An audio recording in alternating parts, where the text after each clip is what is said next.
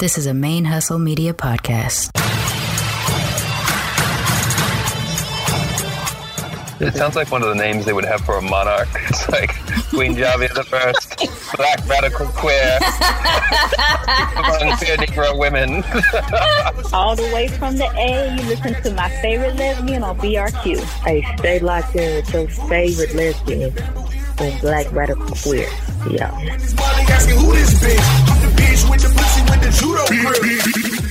Hey y'all, this is Javia Nicole, aka your favorite lesbian, and you're listening to Black Radical Queer Podcast, our stories on our own terms.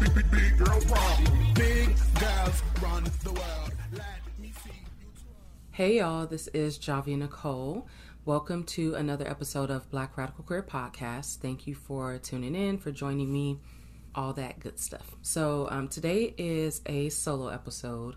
I actually do intend to follow it up later on down the line with an episode where I can have some guests, but it's just something that I wanted to bring to you all and just kind of share my thoughts on it and hopefully get some feedback from you all about what you think about it, and we can always circle back to it. So of course it's Black History Month, and so I've been doing a lot of reflecting just on my people, things we've gone through, just our history, my personal history, as well as the history of my ancestors and my family, and the way that those things are connected and intertwined. And something that came to mind for me is this concept of generational trauma, or intergenerational trauma, or historical trauma. And it's something that I want to talk about because I think that as we are, reflecting on Black history and stuff like that, having that intergenerational and historical trauma is a huge part of our history because of the different types of oppression that we have experienced, that our ancestors experienced, that our parents and our families and everything have experienced. So really looking at that trauma and kind of what that looks like is also a part of our history as Black people. So first, I just want to, talk a little bit about what that even means. Like, what is intergenerational trauma? What is historical trauma? And because it's something that is pretty interesting to me. And what made me think of it is that, so as y'all know, I deal with my mental health stuff. And I went back to therapy. And when I was in therapy, my therapist started asking me about my family, because, we were just talking about my background and my experience with my mental health. And he was saying that, he was like, okay, so let's look back and, kind of talk about your family, because he basically was trying to situate my mental health in like a broader context. He was trying to think about like, hey, is there some, this like biological component? Is there kind of like a nature and nurture? Like, what impact does nature have? What impact does nurture have? What was your family life like? What have your those before you, like what they go through, type of thing. So we started talking about my grandmother and my mother, and I just started making like some connections I had already made between like my experience and my mother's experience. But I just started making more connections as I talked about it with him, and just thinking about, the recent passing of my grandmother and kind of the things I've been reflecting on as a result of that. And also talking to my mother about mental health, and both of us navigating our mental health journeys and treatment and stuff like that, and having very similar diagnoses. So, and as someone who works in mental health care, I don't know, I just kind of, I find myself just reflecting on those things and analyzing kind of the experiences of me and my mother and my grandmother, and looking at those generations. So yeah, so that is something that, I've always been interested in, but that has more recently come back to the forefront for me as I got back into therapy.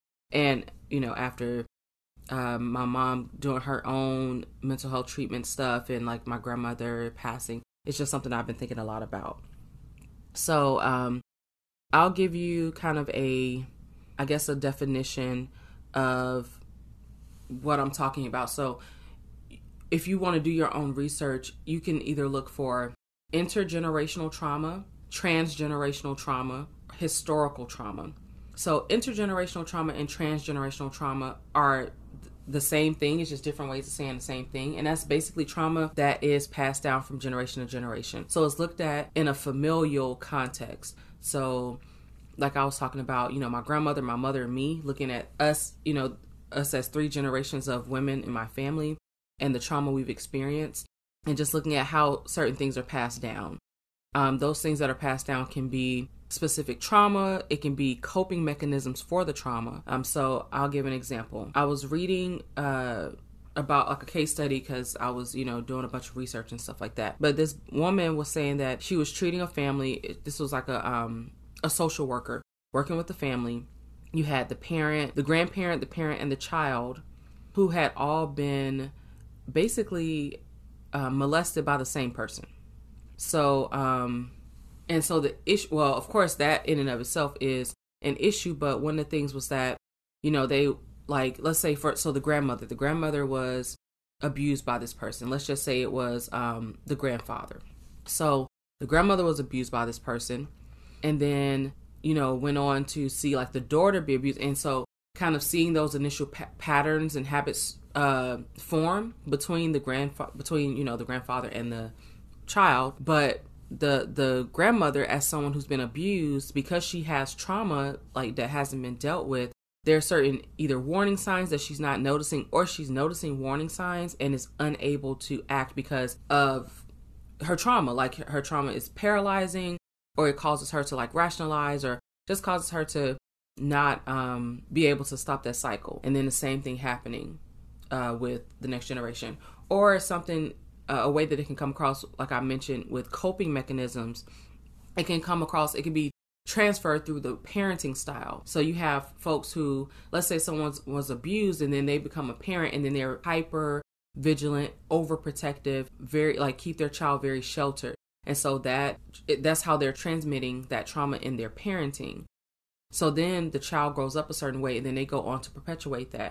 And that was another case that that I read about, where the doctor herself actually was saying that she recognizes that like her mother was in the foster care system and went through a hell of a time. Like it was just really, really traumatic. So when she had her own children, she was hyperprotective, hypervigilant, very involved and immersed in their lives, like to an unhealthy degree, didn't really give them much room for freedom or just their individuality and all that kind of stuff. But she also was not very affectionate, not very verbally or physically affectionate.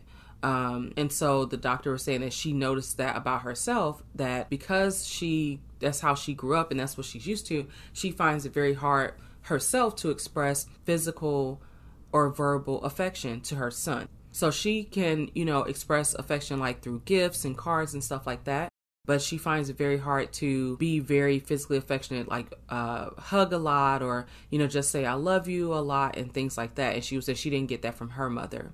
So, and her mother didn't get that because she was in the foster care system. So that is trauma that has been transmitted through the generations because of those experiences. Now, that's like one type of, I guess, broad scale trauma. But then you have historical trauma. So that's like people who are part of a specific like marginalized group that are carrying some sort of collective trauma. So for example, for Black folks, us carrying the trauma of slavery and the slave trade, because that's something that our ancestors went through. Or for Native American people, carrying the trauma of their ancestors being decimated by sickness, or, you know, people who are descendants of folks who went through the Holocaust.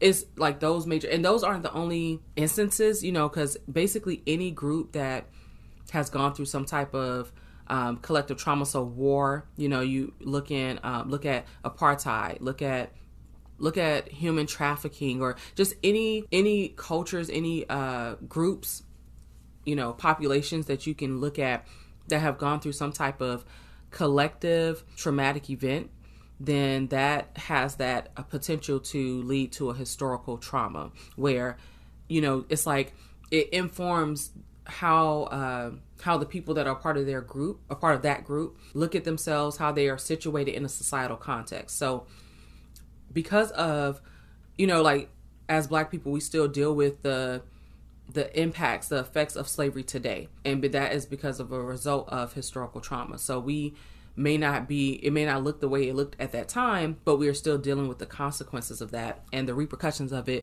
and the system set in place and, you know, all that kind of stuff. So it's looking at it in a historical, like situating it in a historical context. So these things are important because, you know, when I look at, of course, the show is Black Radical Queer, right? And so a lot of times I use those words as like a framework to look at things and to kind of situate things in. And I think this is this whole concept of these broad scale manifestations of trauma is no different. So as Black people, we have intergenerational trauma, you know, transgenerational trauma, as well as historical trauma. As radical people, when we look at how people who have dared to go against the status quo, who have dared to speak out, who have dared to be rebellious, politically rebellious or whatever in some kind of way, we have seen them be strategically targeted. We have seen, you know, them be vilified, be murdered and those kinds of things. So we see how that's responded to. So Black folks deal with that trauma. As radical Black people, or just radical people, we deal with that trauma, and as queer people, because we see the systematic targeting of queer people, the rampant homophobia and transphobia that, you know, that we witness in our society and things like that. So in every one of those regards, as Black people, as radical people, as queer people, we experience that intergenerational trauma as well as the historical trauma, because we just, it's kind of like we're navigating those things concurrently as we go through our lives. So, and then we factor in intersectionality, because it's not like we're navigating these things individually. So me as a Black radical queer person, I carry the trauma of Black people, you know, both intergenerationally as well as historically. I carry the trauma of radical people when I look at kind of like what has happened to, let's say, like the targeting of the Black Panther Party, the assassinations of prominent political figures and stuff like that. When I look at those things, so that's also trauma, and that's also, you know, kind of the way that I navigate what it means for me to be radical is situated in that context. Like I can't separate it from the past. And then queerness, I mean, Black trans women are still, you know, the most targeted group and are being wiped out. You know, it's really ridiculous, being murdered. And so we have, and that's been happening for, you know, years and years. So it's all these different types of targeting.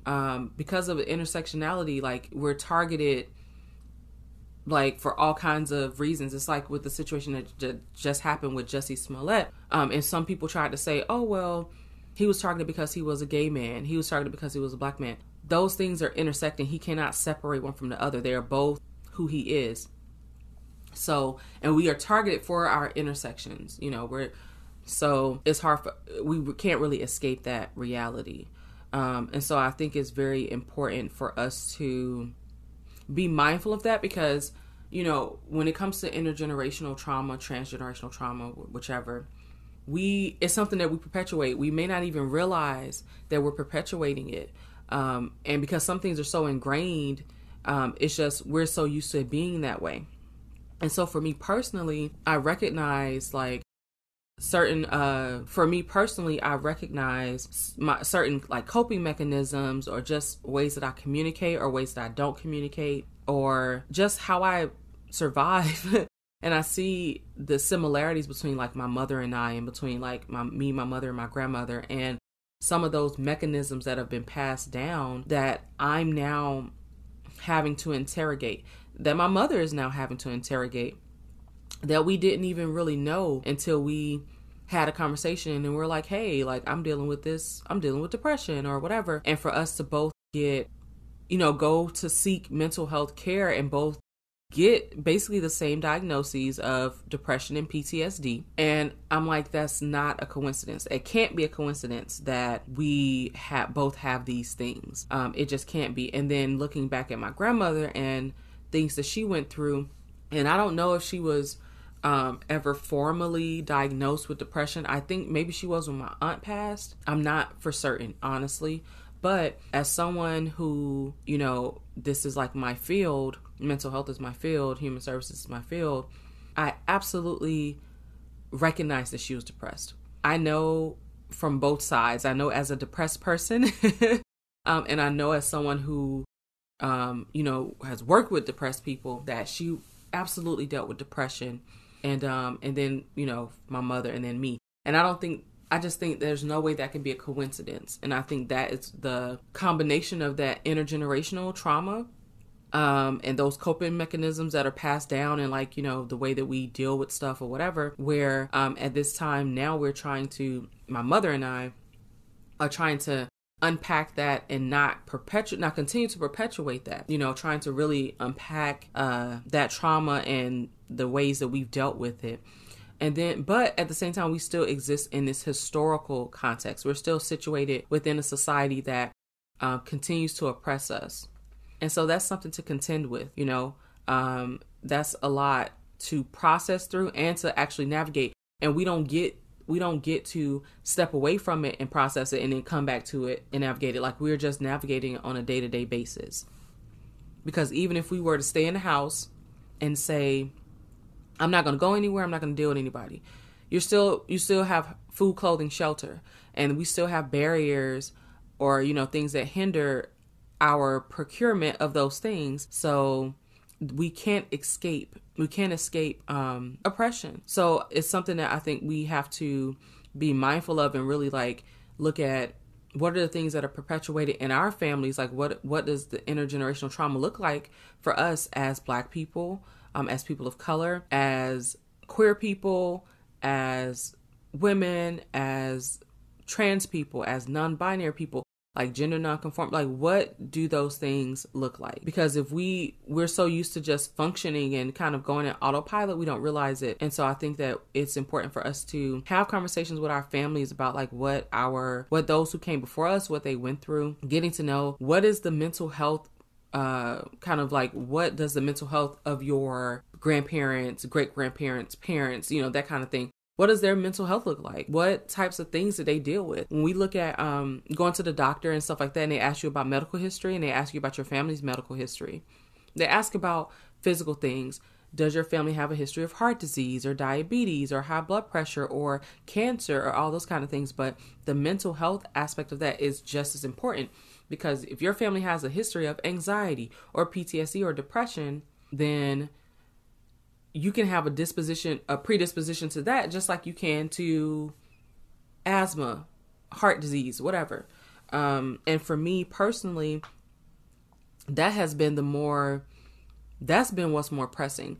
Like, my grandmother had a bunch of health issues in terms of, like, heart issues and all that kind of stuff, but I haven't had those issues. I haven't had the heart issues, the blood pressure, the diabetes, or any of that. But the mental health, absolutely, I'm carrying that. But since I'm an adult now and I've been, you know, trying to unpack some things, I don't want that to be the legacy. I don't want for trauma to be my birthright. I don't want trauma to be, what I take on and what I pass down. I want to be a parent, and I don't want to, inadvertently, you know, pass along my trauma to my child. I don't know if it's 100% unavoidable. And I know that it wasn't something that, like, for me, I know it wasn't something that was intentionally passed down. But I just look at my life and my mother's life, and kind of, as we talk about our experiences, and we have so many parallels that we didn't necessarily know about until I was an adult or until I was older. And so I'm like, there has to be something that can be unpack there so that we can not continue the same, because the defense mechanism is like autopilot.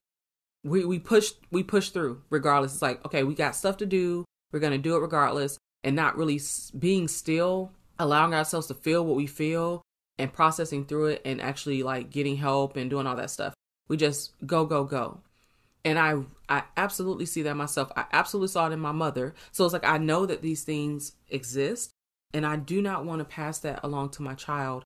And so that's why it's something that I'm trying to really interrogate and unpack now and figure out different ways to, you know, to navigate that instead of kind of that autopilot, go type of thing. And my mother's doing the same thing, but it's a very deliberate effort. So during this Black History Month, you know, of course we talk a lot about, these are things that these people created. These are things that, you know, Black folks invented or blah, blah, blah.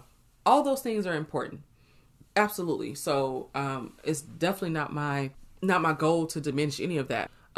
My thing is, as we think about all the things that our people have done, the advances they made, the inventions they made, the intellectual things they contributed to society, we also are looking at that in the context of this nuanced, multifaceted trauma. We're looking at it in the context of the intergenerational trauma that they experienced and that we still carry, as well as the historical trauma that they were operating with, and still, you know, making these ridiculously significant contributions to this world, to society that did not value them, society that did not honor them, that was, you know, society that is just a damn trigger that, you know, is a source of trauma. And that is another component too, when we look at kind of just the history of Black people. We have always had to persevere and kind of make a way out of no way in the midst of enormous oppression and trauma and negativity, hindrances, roadblocks, all those kind of things. That is a part of our historical trauma, is that we've always kind of done whatever we've always lived our lives, whatever that looks like. We've always lived our lives in the context of trauma, oppression, being targeted, being decimated. You know, like, though, it is really, you know, it can sound like this big grandiose thing, you know, when you think about like historical trauma, like it can sound like this kind of like almost kind of sort of abstract, but to me, it's like, it's so not abstract. The concept is so not abstract at all, because this is literally the things that impact our day-to-day lives. It can be overwhelming. Like when I think about it, the concept of it to me is incredibly massive, which can be overwhelming. It is crazy to me to think about, to really put our lives in a historical context and kind of like, hey, we're still, you know, living and working and loving and doing all this stuff in the midst of extreme circumstances that have gone on for generations. It blows my mind. So it's like, on one hand, it seems like larger than life, like this very large, like thing that's kind of hard to contain and hard to quite grasp. And on the other hand, it's very, very real, because this is like, these are things that impact our day-to-day lives. So that's why it's something that I wanted to bring up. I definitely want to have a conversation with other people about, their understanding of kind of these types of trauma and how they impact us. I know for me, it's something that I'm unpacking on a day-to-day basis. It's very difficult because it's so huge. It's just so big. It is hard for me to fully wrap my mind around it. Like, I get it from an intellectual, logical, you know, standpoint, like an academic standpoint, whatever. But when I think about the repercussions of it mentally and emotionally, that is the part that's harder for me to wrap my mind around, because it's very overwhelming. And that's honestly a big part of the work that I'm doing when I look at my own personal kind of like therapy and my personal mental health journey. You know, my therapist read me and was saying that, you know, he was like, well, you have this, you're really good at intellectualizing things, And so for me, I do that because it helps me to kind of take a step back and process through things without being emotionally reactive. But what he was saying was that, you know, it has become a defense mechanism. So instead of it just being like a part of my process, it's become my process. And then I don't allow myself to fully feel or fully express. Like, I'll know how I feel, but I won't necessarily express, like, if I'm feeling angry, or especially when it comes to anger, I won't necessarily express it. I just kind of try to take a step back and look at the bigger picture or whatever, and kind of look at it through a lens of logic.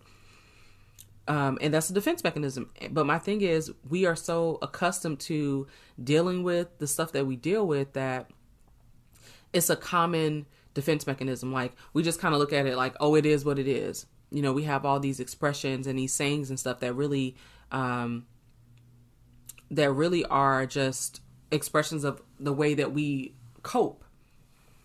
And that's one of the things that we do is we kind of take a step back and we're like, okay, this just is what it is, so that we can keep pushing forward, so that we don't get stuck, so that we don't, you know, stop in that moment and really fully feel the anger or the sadness or whatever it is, the fear, and get stuck in it. And I know, so that's something that I definitely carry. And I know that's something that is intergenerational as well as historical. So it's a lot, you know, and to me, it's a lot of times it can really sound like a bunch of fancy abstract shit, but I know that it's not. Like, this is having real everyday repercussions, you know, in my life. So, yeah, it's intense, y'all. So anyway, let me, I did some research, so I had like pulled aside a few little, things or whatever that I felt like were just informational or whatever in regards to intergenerational trauma / transgenerational trauma and historical trauma. I hope that, you know, that y'all can really look into it and see what it means to you, and like kind of, yeah, like what your take on all of this is. Okay, so I'm looking at, I'm just going to read off some stuff. So this is, if you just look up generational trauma, one of the first things that's going to pop up is Wikipedia, right? So on Wiki, this is saying transgenerational trauma is trauma that is transferred from the first generation of trauma survivors to the second and further generations of offspring and the survivors via complex post-traumatic stress disorder, okay? Complex PTSD. So, of course, like earlier in the episode, I gave like, you know, little quick definitions or whatever, but I wanted to mention this one specifically because it talks about complex PTSD, or it can be called complex trauma disorder, but yeah. So complex PTSD is a psychological disorder that can develop in response to prolonged, repeated experience of interpersonal trauma in a context in which the individual has little or no chance of escape. Okay. So just imagine how many of us are walking around with like complex PTSD because we're oppressed people, you know, just because of the structure of marginalization is it's like, you know, it's hard to, when you've been oppressed for so long, it's hard for you to imagine not being oppressed. You know, it's hard for you to actually see a legitimate way out. And so if you feel like, hey, this is the way things are always going to be, then that's a type of trauma. It's like you have no possibility of escape from it, right? So, and that's definitely something that we're dealing with in regards to systemic oppression. So yeah, that definitely is intense. So I would suggest, you know, if you want to do a little research, like definitely look up complex PTSD, which is, you know, part of what I got going on as I found out. So complex PTSD, transgenerational trauma, intergenerational trauma. Yeah, it's just, it's really real. I think that another thing too, something that was interestingly brought up in doing all my reading, this doctor, I wish I remember her name. I will have to try to search and find, because I read so much stuff, but this one doctor was saying that she also felt like the term trauma was something that was very, essentially very white, and that it wasn't necessarily a culturally competent term, because that's not how Black people, in particular, and kind of people of color in general, that's not how we look at our experiences. We look at them in a more, like I was saying, like this is what it is type of way. So we don't look at it from the perspective of like, this is trauma. Like that's not the language we would use, is basically what she was saying, is that that this kind of thought process lacks some cultural competency because it's not being mindful of like the language that we would actually use. And so I was thinking about that, but I'm like, I don't know what language we would use other than just saying, hey, this is just how things are. This is how it's always going to be. But that is absolutely complex PTSD. You know, so I don't know what other language to utilize to, you know, kind of make it, I guess, more culturally competent or culturally inclusive or whatever. But it is definitely this cycle of trauma that, you know, we have going on. So I think it's important that we, you know, really interrogate it and, you know, kind of figure out how can we stop perpetuating it, or how can we start like working on that? Because I feel like it'll take, you know, a long time, because this is years and years and generations of this. You know, like for instance, people, when you look at like oral tradition, you know, passing down stories and all kinds of stuff from generation to generation, that's one of the ways that trauma is also passed down, you know? So, but at the same time, we can't just like not share our stories. I mean, that's, so it's like, it's so weaved into just our natural way of life. Like part of culture is like sharing of those stories. Part of you understanding who you are in this world, who you come from, you know, that type of stuff is situated in you getting knowledge, information from the stories that are told to you. But those things also carry trauma. So it becomes, it's this very ingrained thing, because it becomes a part of just who we are as people.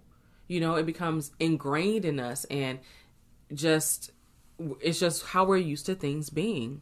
And so to me, it's a very intimidating thing to address. Like, it's very intimidating to really sit and think about it and unpack it and that kind of thing. And so it's something I'm struggling with, but I still think it's important that we have those conversations. I know for me, it has definitely been helpful to talk to my mother about things she's gone through and things I've gone through, and us really kind of comparing notes, like, damn, you know, looking at the parallels, and talking about my grandmother and things she's gone, you know, just, it's been helpful because it does help to give me perspective on it. It helps me not feel alone, because there are some things I had gone through that I thought it was just me. And so I felt very isolated. And that's a part of that defense, you know, part of the defense mechanism, especially when you intellectualize things, as I've learned, and as I'm learning, you know, part of it is that it can be incredibly isolating. Because since I felt like it was just me, I'm like, you know, trying to step back from it, almost disassociate from it to an extent, look at it through this lens of logic and be like, okay, this is what happened. Look at it matter of factly so that I can kind of process it and keep it moving and not have to just really sit with it for too long, because then I feel like, okay, that now I'm stuck and I got stuff to do, you know? So it's an intimidating thing to confront, but I recognize the value of doing it. And I do feel somewhat better, even though it's still very intimidating and I'm still like, what the hell? You know, it's a lot. I also recognize that I do feel some sort of, even if it's a small bit, at least some sort of relief that I am not alone in it, and that there's like reasons for this stuff. I'm not just like, you know, crazy or whatever. It ain't just like, oh, it's just you and your damn mental health. But it's like, no, there are some larger implications and some larger components of this that you have to really look at and unpack and go through all of that. So, yeah. So, that is pretty much it. I feel like I've been rambling for so long. I always feel like I'm rambling when I do the solo episodes, but this was something that I really wanted to talk to you all about. I would love for us to be able to have a conversation about it. I do plan on, you know, circling back to it. And if I can have listeners either write or call in, then, we can continue the conversation. And I just want to hear you all's perspective on historical trauma and intergenerational trauma and just what you think. It's a big concept. It's a huge thing. Like, you know, it can be kind of just daunting. That's what I was looking for. It's daunting as hell to me, but it's real. Like, this shit is impacting us, you know? So I want for us to be able to talk about it, because as Black people, as Black radical people, as Black radical queer people, we are subjected to a myriad of, you know, oppression and the trauma that comes along with those things. So, you know, even our trauma is intersectional. And so I think that it's very important that we really, that we talk about it and that we unpack it, see what we need to do to have some type of healing as best as we can. So, yeah. So, if you want to talk about it, you know, if you want to write me about it, I have all kinds of ways that you can reach me. So you can email me. The email address is blackradiqueer@gmail.com. That's BLKRADQUEER. So queer is actually spelled out. So that's the email address. You can hit me up on Facebook. So I have the Facebook page, the Black Rad Queer, Black Radical Queer Podcast Facebook page. You can comment on there. You can send me a message on there. You can request to join the discussion group, all of that good stuff. Also Instagram. So on Instagram, you can comment, you can slide in my DMs. All that is cool. Also Twitter. You can definitely tweet me. And this is something that I will tweet about and just kind of get people's feedback on, because I would love to circle back to it and really have insight from more people. You know, this is just me kind of sharing with y'all my process. And it's something that's I've been thinking about, but it's also very fresh to me because I am like literally currently working through this in therapy.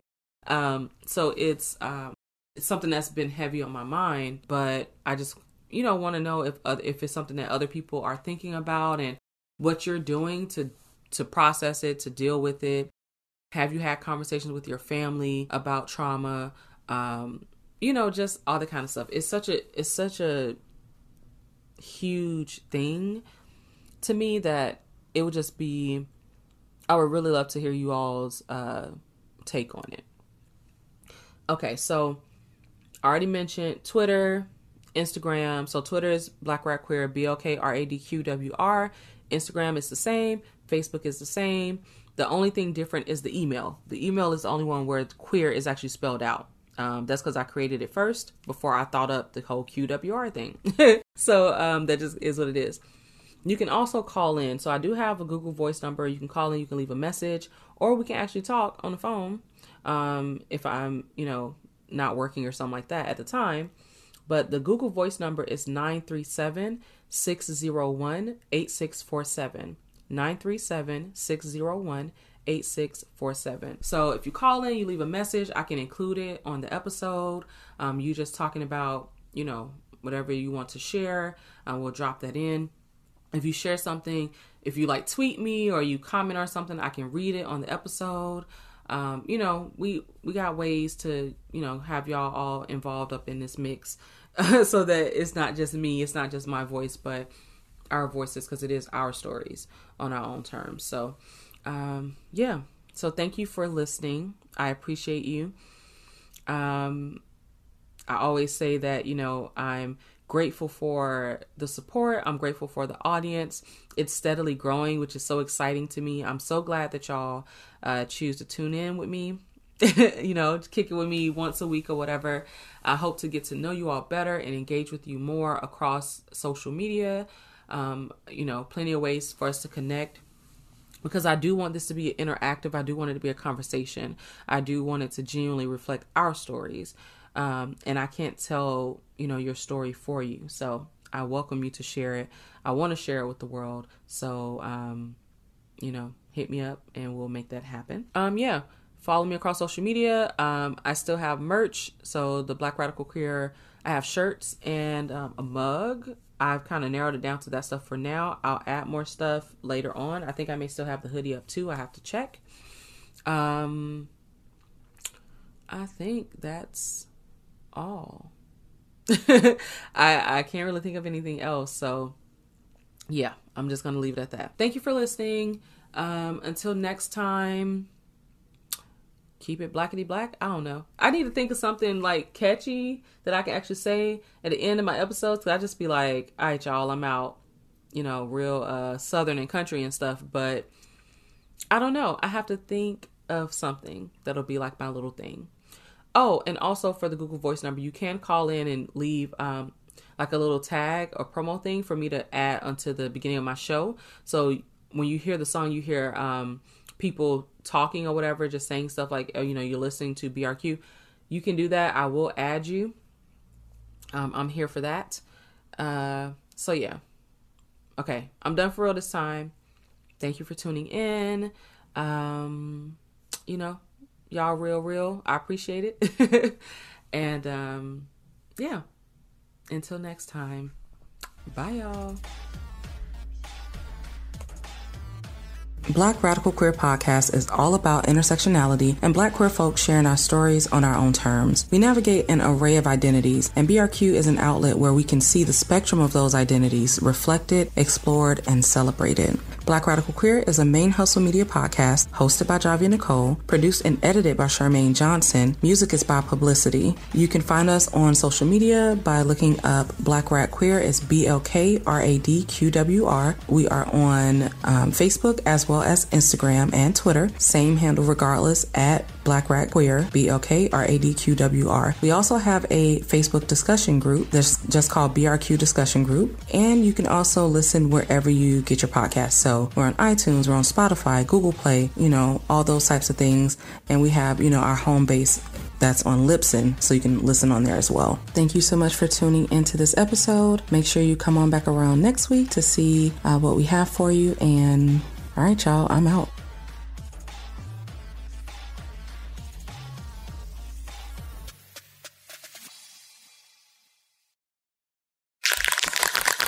Main Hustle Media. Turn your side hustle into your main hustle.